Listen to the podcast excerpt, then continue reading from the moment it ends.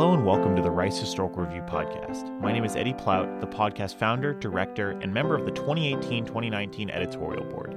The Rice Historical Review is a research journal designed to showcase outstanding scholarly work produced by Rice undergraduates. Here on the podcast, we give our wonderful history community the opportunity to share their stories. We hope that you enjoy all that the brilliant and diverse Rice History Department has to offer. It's one of the very few opportunities that uh, history majors who are undergraduates here at Rice have to do research and have to do history uh, outside of classes. And I, I really liked the way you put it the other day uh, that we are the undergraduate arm of the history department. We have the potential to be that. African American history is American history, right? And in the way that I just said it, uh, what people mean by it is that it's just part of our American story, right? Afri- it, it needs to be included if you're doing American history.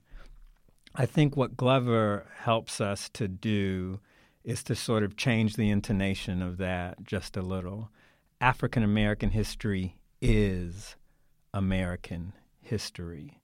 And so, what you think about American history, the, the storyline that you have um, in your mind about the greater arc of American history, that arc needs to be tested against African American history. The Mughals, in particular during the period of Akbar and Jahangir, um, moved beyond tolerance into what I would describe as an embrace of other religions.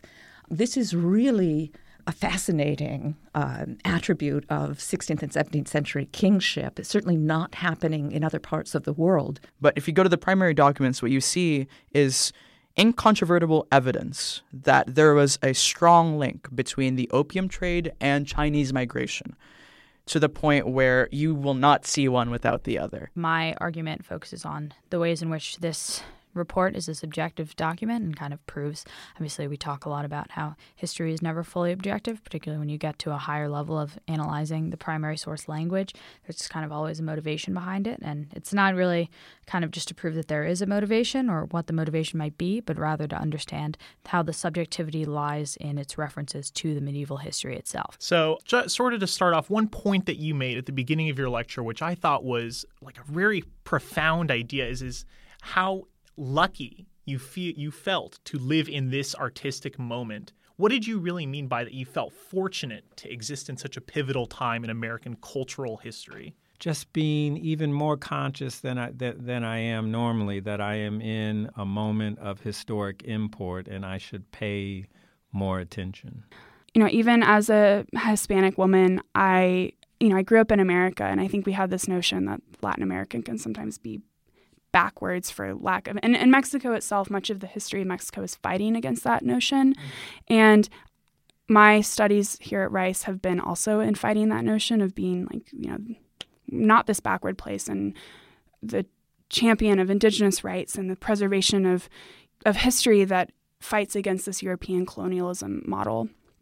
And what was really interesting was that Mexico really was a place that that was a pinnacle of women's rights in a certain sense. There's manuscripts at the Bodleian at Oxford that are all of the Duke of Ormond's personal correspondence. And so I have hundreds of letters from the Duke of Ormond between the Duke of Ormond and Musgrave for the most part, as well as some other members of the Confederation.